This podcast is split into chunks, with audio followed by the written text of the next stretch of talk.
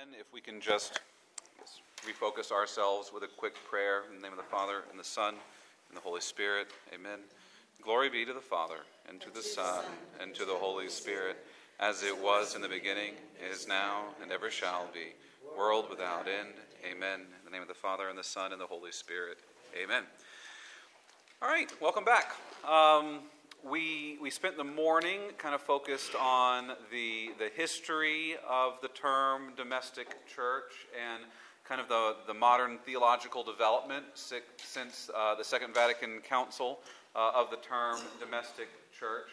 And uh, had some interesting conversations um, over lunch uh, around the issue. So um, I guess uh, if nothing else, if we can spark interesting conversations around something, then we're, we're doing something right. So um, uh, someone uh, mentioned to me the, uh, the idea of talking about how, you know, we all, this idea of, of, domestic church being rooted fundamentally in our baptismal call, right? And we all have Christ within us. If we're part of his body of Christ, if, if we have made ourselves homes of Christ, wherever we are then becomes a, a home, uh, a domestic church, a home of the Lord. Um, and this idea that domus, Latin for for a home. It means home. It doesn't mean family per se, but it means home. Um, and of course, we all have homes that we live in. Um, but then someone brought up the idea well, what about those who don't have homes? What about the homeless? You know, in all of the different ways that we talk about you know, affecting ministry to the homeless, you know, maybe that should can, can give us a little bit more like a different approach, another way of, of aspect of thinking about it. Like, uh, how do we respect their dignity, especially if we're dealing with Christian homeless of, you know, how do they experience the domestic church, right? They don't have a domus. So I don't know, it's creative ideas um, around that. So I'm glad that we're thinking about these issues. But uh, right now, in the, this final little session after lunch, I want to talk about some practical ideas of, okay, given this theology, given this background, given this way of thinking about our, our home lives as little churches, how do we put that into practice? And I think it's important to point out right up front that when we talk about our homes as little churches or domestic churches, what we're talking about is not primarily a matter of architecture or furnishings or decor. What we're talking about is primarily a matter of the inhabitants, of the people that live there, right? When we spoke about the meaning of the word church, that Germanic word, as being the house of the Lord. What makes the church the Lord's house isn't the architecture, right? It's the fact that the Lord lives there. So the same thing is true of the domestic church. What makes our homes little churches is the fact that the Lord lives there. And if he lives there at all, it's because he lives there in us. And it's not because we happen to have a Bible on the shelf or a picture of the Sacred Heart hanging on the wall, right? Those things are great, but if He's not living in us, He's not living there. Now, that being said, these external realities are important. Um, you know, I could take a tabernacle with the Eucharist in it, and I could put it in one of those monthly rental storage units. And I could call it a church, right? It would be the Lord's house, right? Because the Lord is there, He's present in the sacrament. So it, I could call it a church, but would it be fitting? Right? It wouldn't be a, we, we know the answer is no. It wouldn't be a fitting dwelling place for the Lord because it wouldn't be a fitting dwelling place for us either, right? We naturally want to make our churches beautiful places because of the dignity of what they are. They are dwelling places of the Lord, and so we want to give them a fitting appearance. And that's partly because we know that it's fitting to honor our Lord in this way, right? As we say in the Mass, it is right and just. But it's also because it helps us to remain mindful of the Lord's presence. Right? So if you imagine if we if we did that, if we had a tabernacle just sitting in like an empty warehouse unit, or maybe it's got a couple of storage boxes stacked up against the wall, some old furniture or whatever, right? What would we conclude about that? We would conclude that whatever was in that tabernacle must not be very special, it must not be very important, right?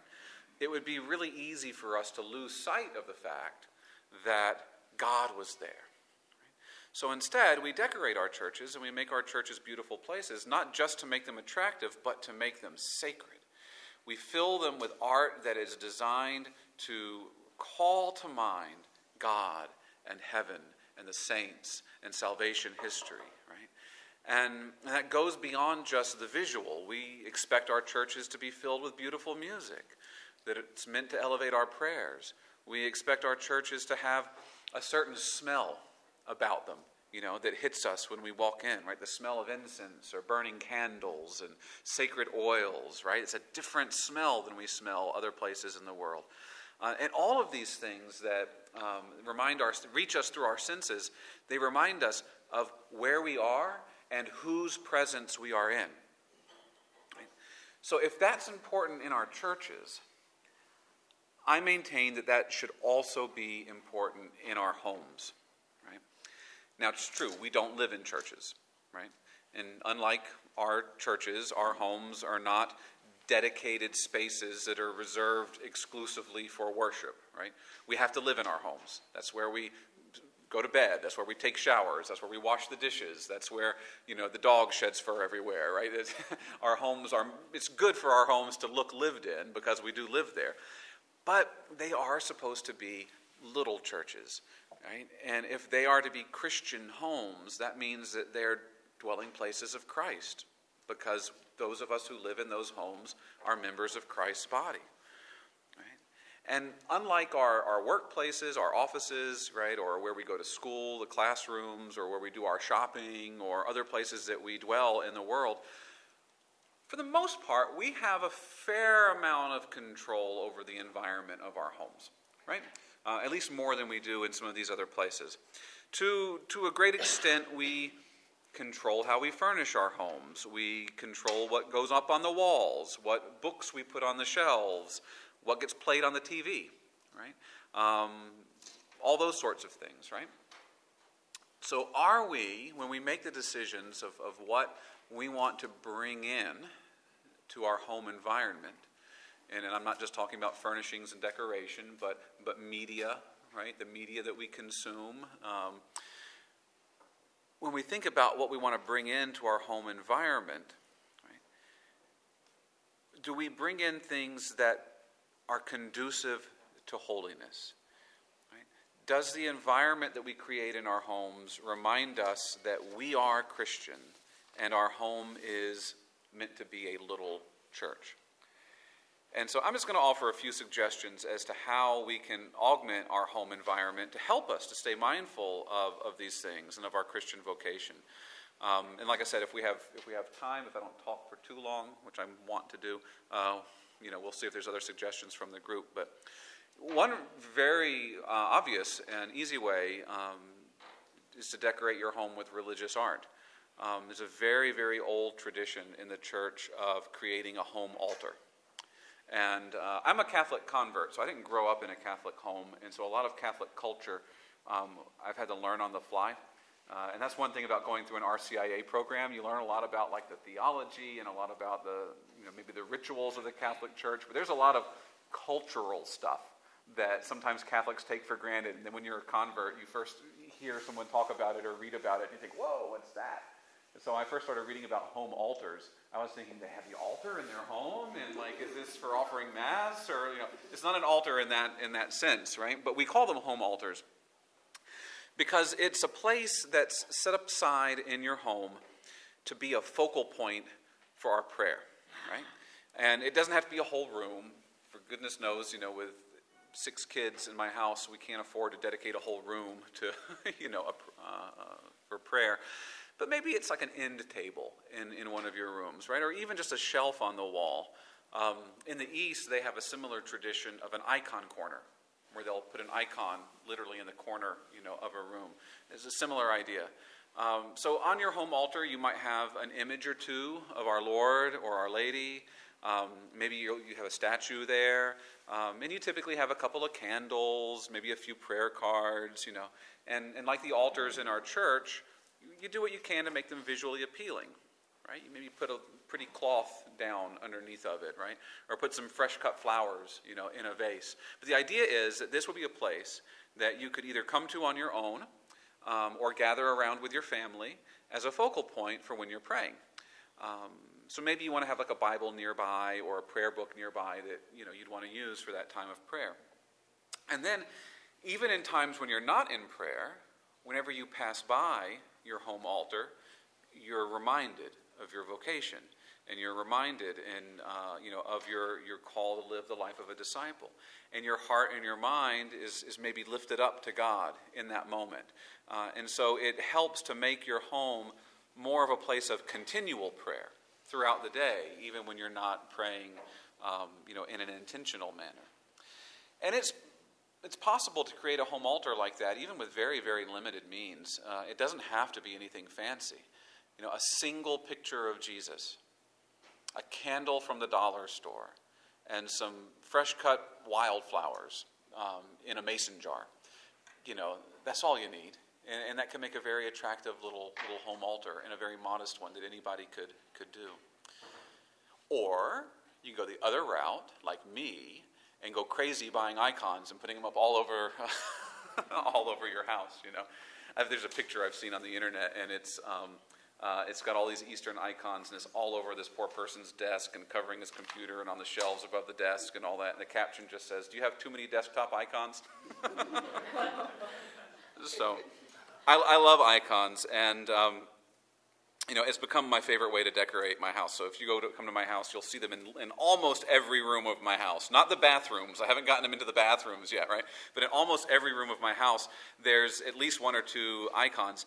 And the, the room that has the most icons in it is the kitchen. Why would I put all of that sacred art in the kitchen? That's where my family spends most of their time is, is in the kitchen. Yeah. So, I mean, you don't look at a, a sacred icon and think, yeah, that's kitchen art. You know, people want to hang pictures of herbs and stuff, you know. But, but no, we have, we have sacred art in the kitchen because that's it's where we spend the most time. The kitchen is the heart of the home. And so, you know, in our kitchen, we have icons, um, we have a crucifix. There's a little lady of our statue of Our Lady of Guadalupe on the windowsill above our sink. Um, there's frame prints I've put with some prayers in them uh, because those are the walls that my family looks at all day long. Right? We homeschool our kids, so they spend a lot of their time in that home. And they look at those walls primarily in the kitchen and the dining room. And when they look at those walls, and when I look at those walls, you know, I want my family to see something that's inspiring and holy, not something kind of meaningless. That's one of the things I don't like about being in a hotel. I like hotels. I like the fact that someone cleans up after me and, you know, I don't have to, you know, do that stuff. But I, I don't like the art in hotels because it means nothing. And it not just doesn't mean anything to me, it doesn't mean anything to anyone. They pick the most generic, kind of bland, whatever scenes. And yeah, they have to do that because it's a hotel and, you know, it's not personal. But when you go into someone's home and you look at the art on the walls, you can kind of tell something about that person. You're like, oh, you chose this. This picture means something to you. This, this work of art is special to you. You like it, you know. And so, so in my home, you see a lot of religious art, right? and uh, and like I said, in little little quotes, little prayers, that sort of thing. Um, look for religious art that has meaning to you and to your family. So if you can find icons or statues of your patron saints, your kids' patron saints, right? Um, when my kids are confirmed, one of the things we always make sure they get is some kind of an image, either an icon or a statue or something, some kind of an image of their confirmation saint that they can hang in their bedrooms so that they can use that as a focal point for their prayer and start to develop an actual relationship with their patron saint. Right? I can't tell you how many students I get in college, and then we'll have a conversation about patron saints. And, oh, yeah, I picked Nicholas because my grandpa's name was Nicholas. Well, that's great for your grandpa. what do you know about St. Nicholas? Have you developed a relationship with, with St. Nicholas? You know? Um, so make the religious art not just religious, but but personally meaningful to you. Um, one of the things that, that we've done in our home is we've looked for religious art specifically chosen to remind us of the holiness of family life. So, one of the icons I took from our kitchen to bring to you is this icon of the Holy Family.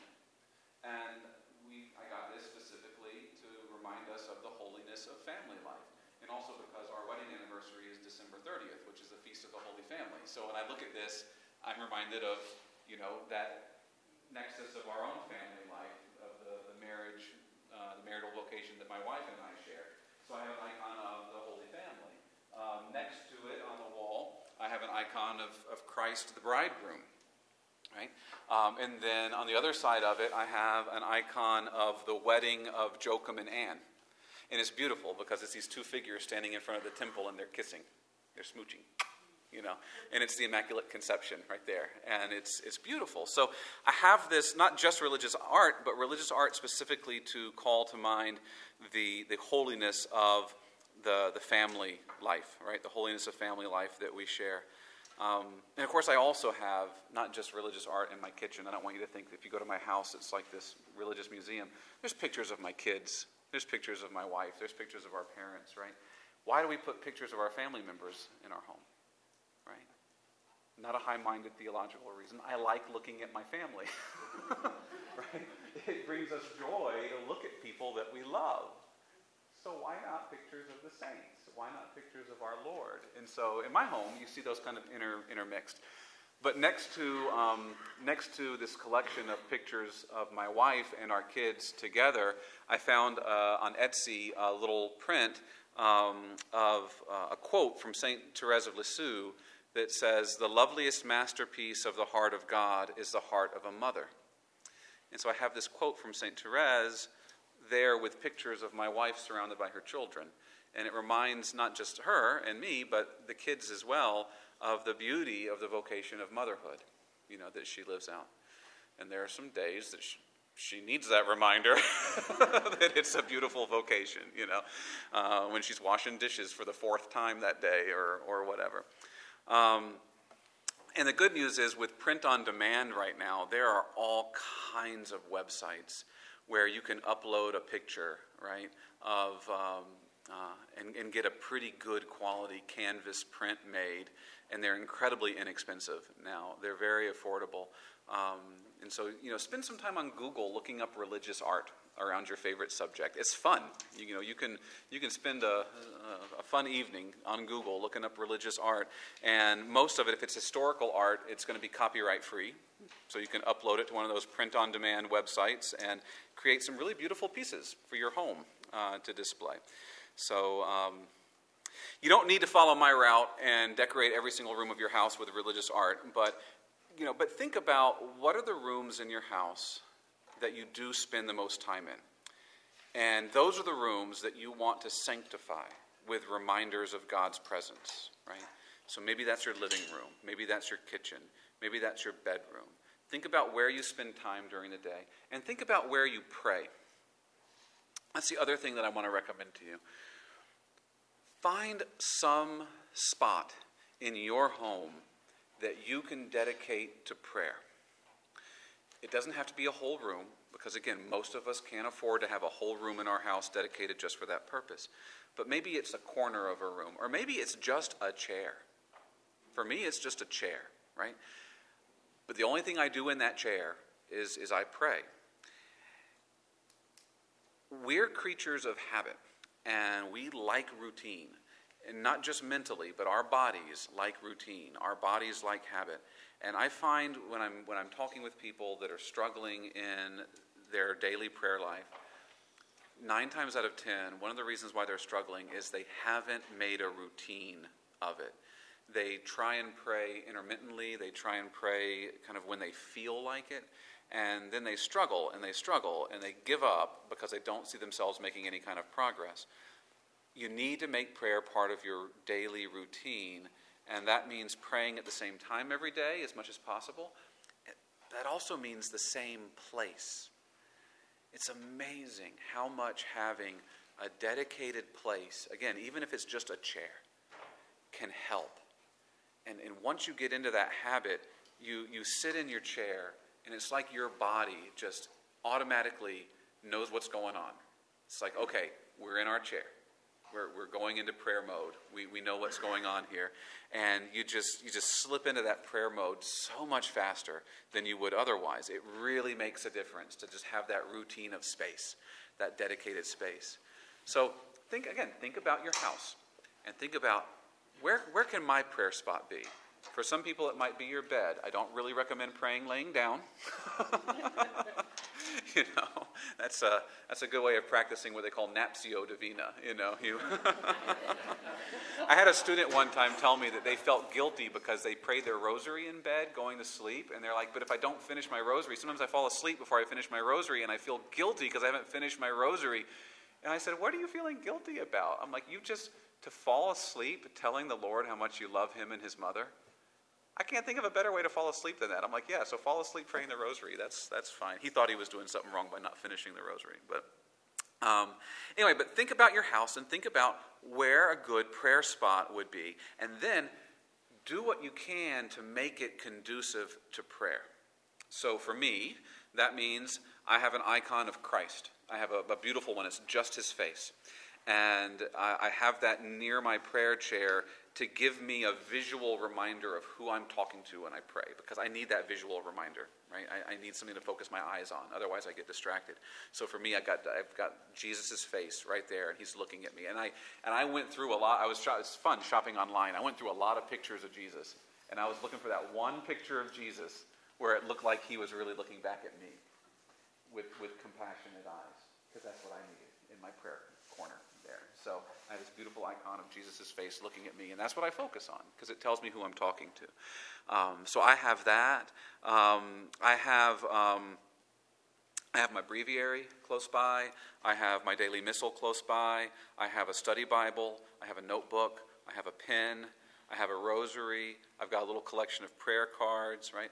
Now, I don't use those things every single time that I pray, but the reason why I have them there is because as I'm praying, if I need them, I don't have to get up and go find them, right?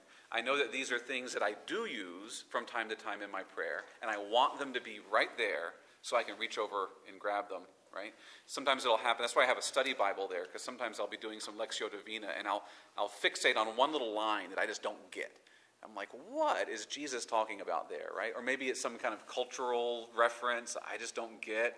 And it's like a roadblock in my prayer because my brain now is fixated on that, and I got to know what that is. All right, well, I'll grab my study Bible, I'll look it up in the footnote. I'm like, oh, that's what's going on. Okay, I can close the book, go right back into prayer, and I don't have to worry about fixating on that little thing.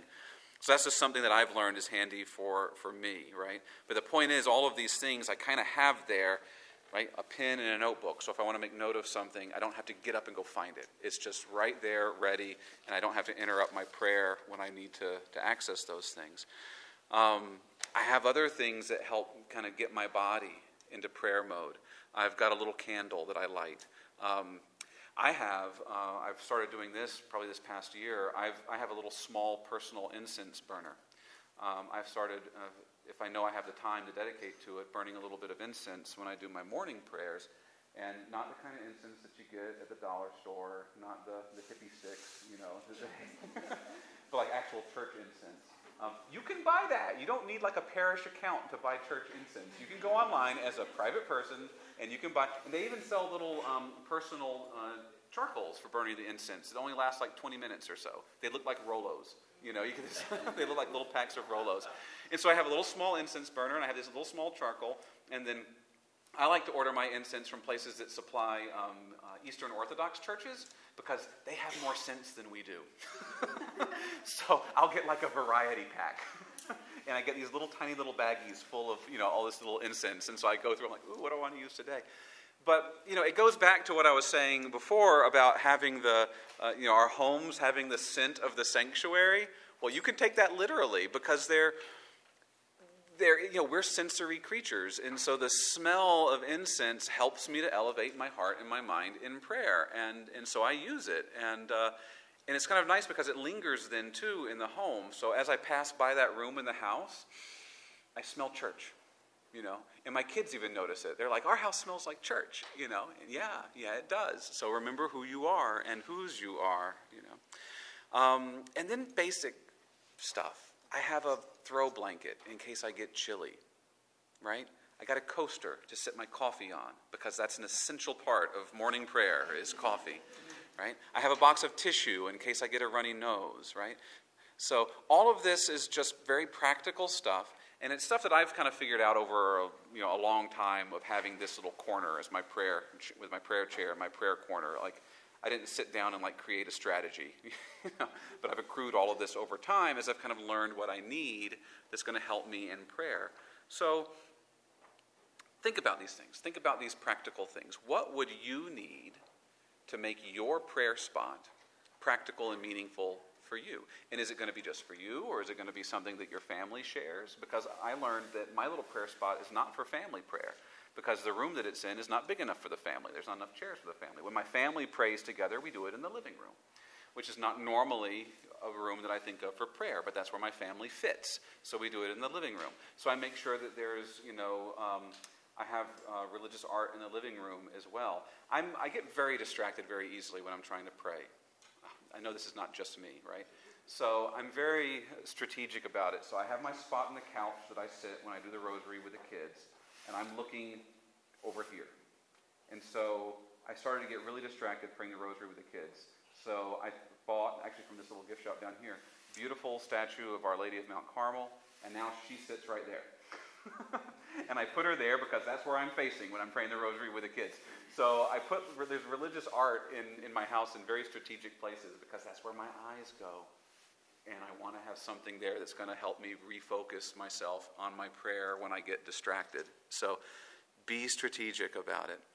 Um, holy water. We have holy water fonts in our home. Do you guys have holy water fonts in your home by your door, right? I have one next to my prayer chair, but I also have one near the main entrance for the house, which the main entrance in my house is not the front door. Again, it's the kitchen door. That's the one everybody uses. So that's where we have our holy water font, right? So, as Catholics, we're in the habit of blessing ourselves with holy water anytime we enter and leave a church. Well, why not the domestic church, right? You know how much holy water costs? Nothing. They, they literally give it away in your parishes. They give it away, and you don't even need to spend the dollar to get that little bottle that says holy water on it. You can bring in a mason jar. You can bring in. Um, we were. Uh, this was on the college campus. Uh, one day over the summer, I had a young woman just kind of appear out of nowhere knocking on the door, and she was looking for holy water. I'm like, all right. I says, do you have something to put it in? No. I'm like, okay. So I went through the kitchen and I found some Tupperware, and I said, I'll give you this. I'll put some holy water in it, right? You can put holy water in anything. Don't put it in a water bottle unless you mark it special. You don't want to accidentally drink it, although it wouldn't hurt if you did. Um, but you know, take advantage of that. Bring some holy water home and use it. Uh, and those of you that have kids, kids love it, especially toddlers. Oh my goodness gracious. If you've ever been blessed by a two year old, you've, you've, never been blessed. So, our little kid, our, our youngest one, Jasper, um, when he was about two years old, he discovered that his favorite thing to do, we'd have to lift him up, and he'd dip his hand in the holy water font, and then he would make the sign of the cross on our forehead. And he had to do mom, and he had to do me, and he had to do all of his older brothers and sisters. And uh, you, you haven't been blessed until you've been blessed by a two year old. But kids love this stuff. It's tactile, you know, and it's a real blessing. It's a really powerful sacramental. Use it in your home. Um, and speaking about blessings, are your homes blessed? They're domestic churches. Invite your priest, invite your deacon over to bless your home at least once a year if you can, right? Feed them dinner. Make it a social thing. Celebrate. Celebrate the occasion with your family. Um, turn it into a, a social uh, occasion, right? There's also a special home blessing that you can do at Epiphany every year that any head of house can do. You don't have to be an ordained member of the clergy to do the Epiphany home blessing, right? You get some blessed chalk. A lot of times they'll have this available at your church, and you can do the Epiphany home blessing with a blessed chalk at your home. You can do these things. There are blessings that lay people can do. Um, I, uh, I, forgot to bring it. I meant to bring it for a little show and tell, but there's a, uh, a book that the USCCB has published called The Household Book of Catholic, The Catholic Household Blessings and Prayers. That's what it's called Catholic Household Blessings and Prayers. And it's a collection of, of seasonal prayers, prayers for special occasions, and also blessings that lay people can do. Lay people can bless as well in certain occasions. Right? Blessing is about um, uh, spiritual authority. So, um, ordained uh, members of the clergy have a, um, a, greater, a more universal spiritual authority, but we have spiritual authority over ourselves. That's why it is we can bless ourselves. Parents have spiritual authority over their children. Spouses have spiritual authority over one another, right? You guys bless your kids, bless your family members, bless yourself. Don't be afraid. So, this Catholic Household Blessings and Prayers book has some very beautiful blessings in it. When it's your kid's birthday, give them a birthday blessing, right? Um, you know, bless them before they leave for school. Just bless, bless. We ought to be a blessing and we ought to bless. Um, oh, the other thing I want to talk about was the liturgical year, and uh, this is one of my last points. This is another way that we can help our homes to be domestic churches, isn't just to sanctify the space, but to sanctify the time. Um, most of us probably do a pretty good job of, um, you know, celebrating the special seasons of the year like Christmas and Easter, but when we do those things, let's be very intentional about the fact that we are celebrating religious holidays, right? Not celebrating the secular thing that they celebrate in Walmart, right? That we are celebrating religious holidays when we celebrate Christmas and Easter. Don't just light the Advent candles at Advent. Say the prayers that accompany the lighting of those candles. If you have children, involve them in some of the scripture readings, right? Um, oh man, my kids fight over who gets to light that candle. They just lighting that little lighter. They love that thing. Um, when we put up our Christmas tree as a family, when we decorate our tree, we gather around it once it's decorated, and then there's a special Christmas tree blessing that's in that Household Blessings and Prayers book. So we all together say that prayer around our Christmas tree these things help to keep your family mindful of the fact that you're not just putting up seasonal decoration, right? You're celebrating a Christian holiday. And then what about other times during the year, right? The church's calendar is full of memorials and feasts and you know, and I understand unless you, you pray the liturgy of the hours or you go to daily mass, a lot of those memorials and feasts probably don't really have a lot of meaning um, for the average, you know, Catholic. But there are ways to stay mindful of this sacred time. Um, one thing you can do is you can pray the liturgy of the hours. You don't need to be, um, you know, in religious life or clergy to pray the. I mean, we prayed it this morning. We started off with daytime prayer from the liturgy of the hours. Um, you know, even if you don't have the liturgy of the hours book, there are apps. You know, now you can get it for free. Um, pray nighttime prayer with your kids before tucking them into bed. Night prayer is not very long, right? Um, that will help get you into the cycle of these saints' feast days. Um, when they do come around, use these saints' feast days as an opportunity to learn about that saint, right? Go online, look up a little bio of their life. Um, again, pick saints that have meaning for you. So if your kids have a confirmation saint, make sure they know when that confirmation saint's feast day is. You know, uh, when my kids come down from um, you know from upstairs in the morning, if it's their confirmation feast. Uh, confirmation Saint's feast day, I'll tell them. I'm like, hey, it's your day. Happy Saint Tarcissus Day, or Happy Saint, you know, whatever day. And you know, if I can remember, I'll do a little something special for the kid. Maybe have a special dessert or something like that for them. Um, one website that I really like is CatholicCulture.org. Um, they have they have Catholic news and opinion and all that stuff. And to be honest with you, I actually don't even use that section of the site, so I don't know if it's good or not. But the section of the site that I do use is their liturgical calendar because they have a little bio of the saint of the day, and then at the end they have links to all kinds of cool cultural traditions that go along with that saint and you can learn some interesting things, including things you can do with your family. So, one thing that I've learned, for example, is that in a lot of parts of Europe, March 25th, does anyone know what March 25th is? Right, it's nine months before Christmas. It's the Feast of the Annunciation. But in a lot of European countries, you know what they call it? Waffle Day. Waffle Day. Because in Sweden, Our Lady's Day which is what they, they call it, it's Our Lady's Day. In Sweden, that's, I don't speak Swedish, Varfrudagen, which sounds really close to Waffeldagen, which means waffle day.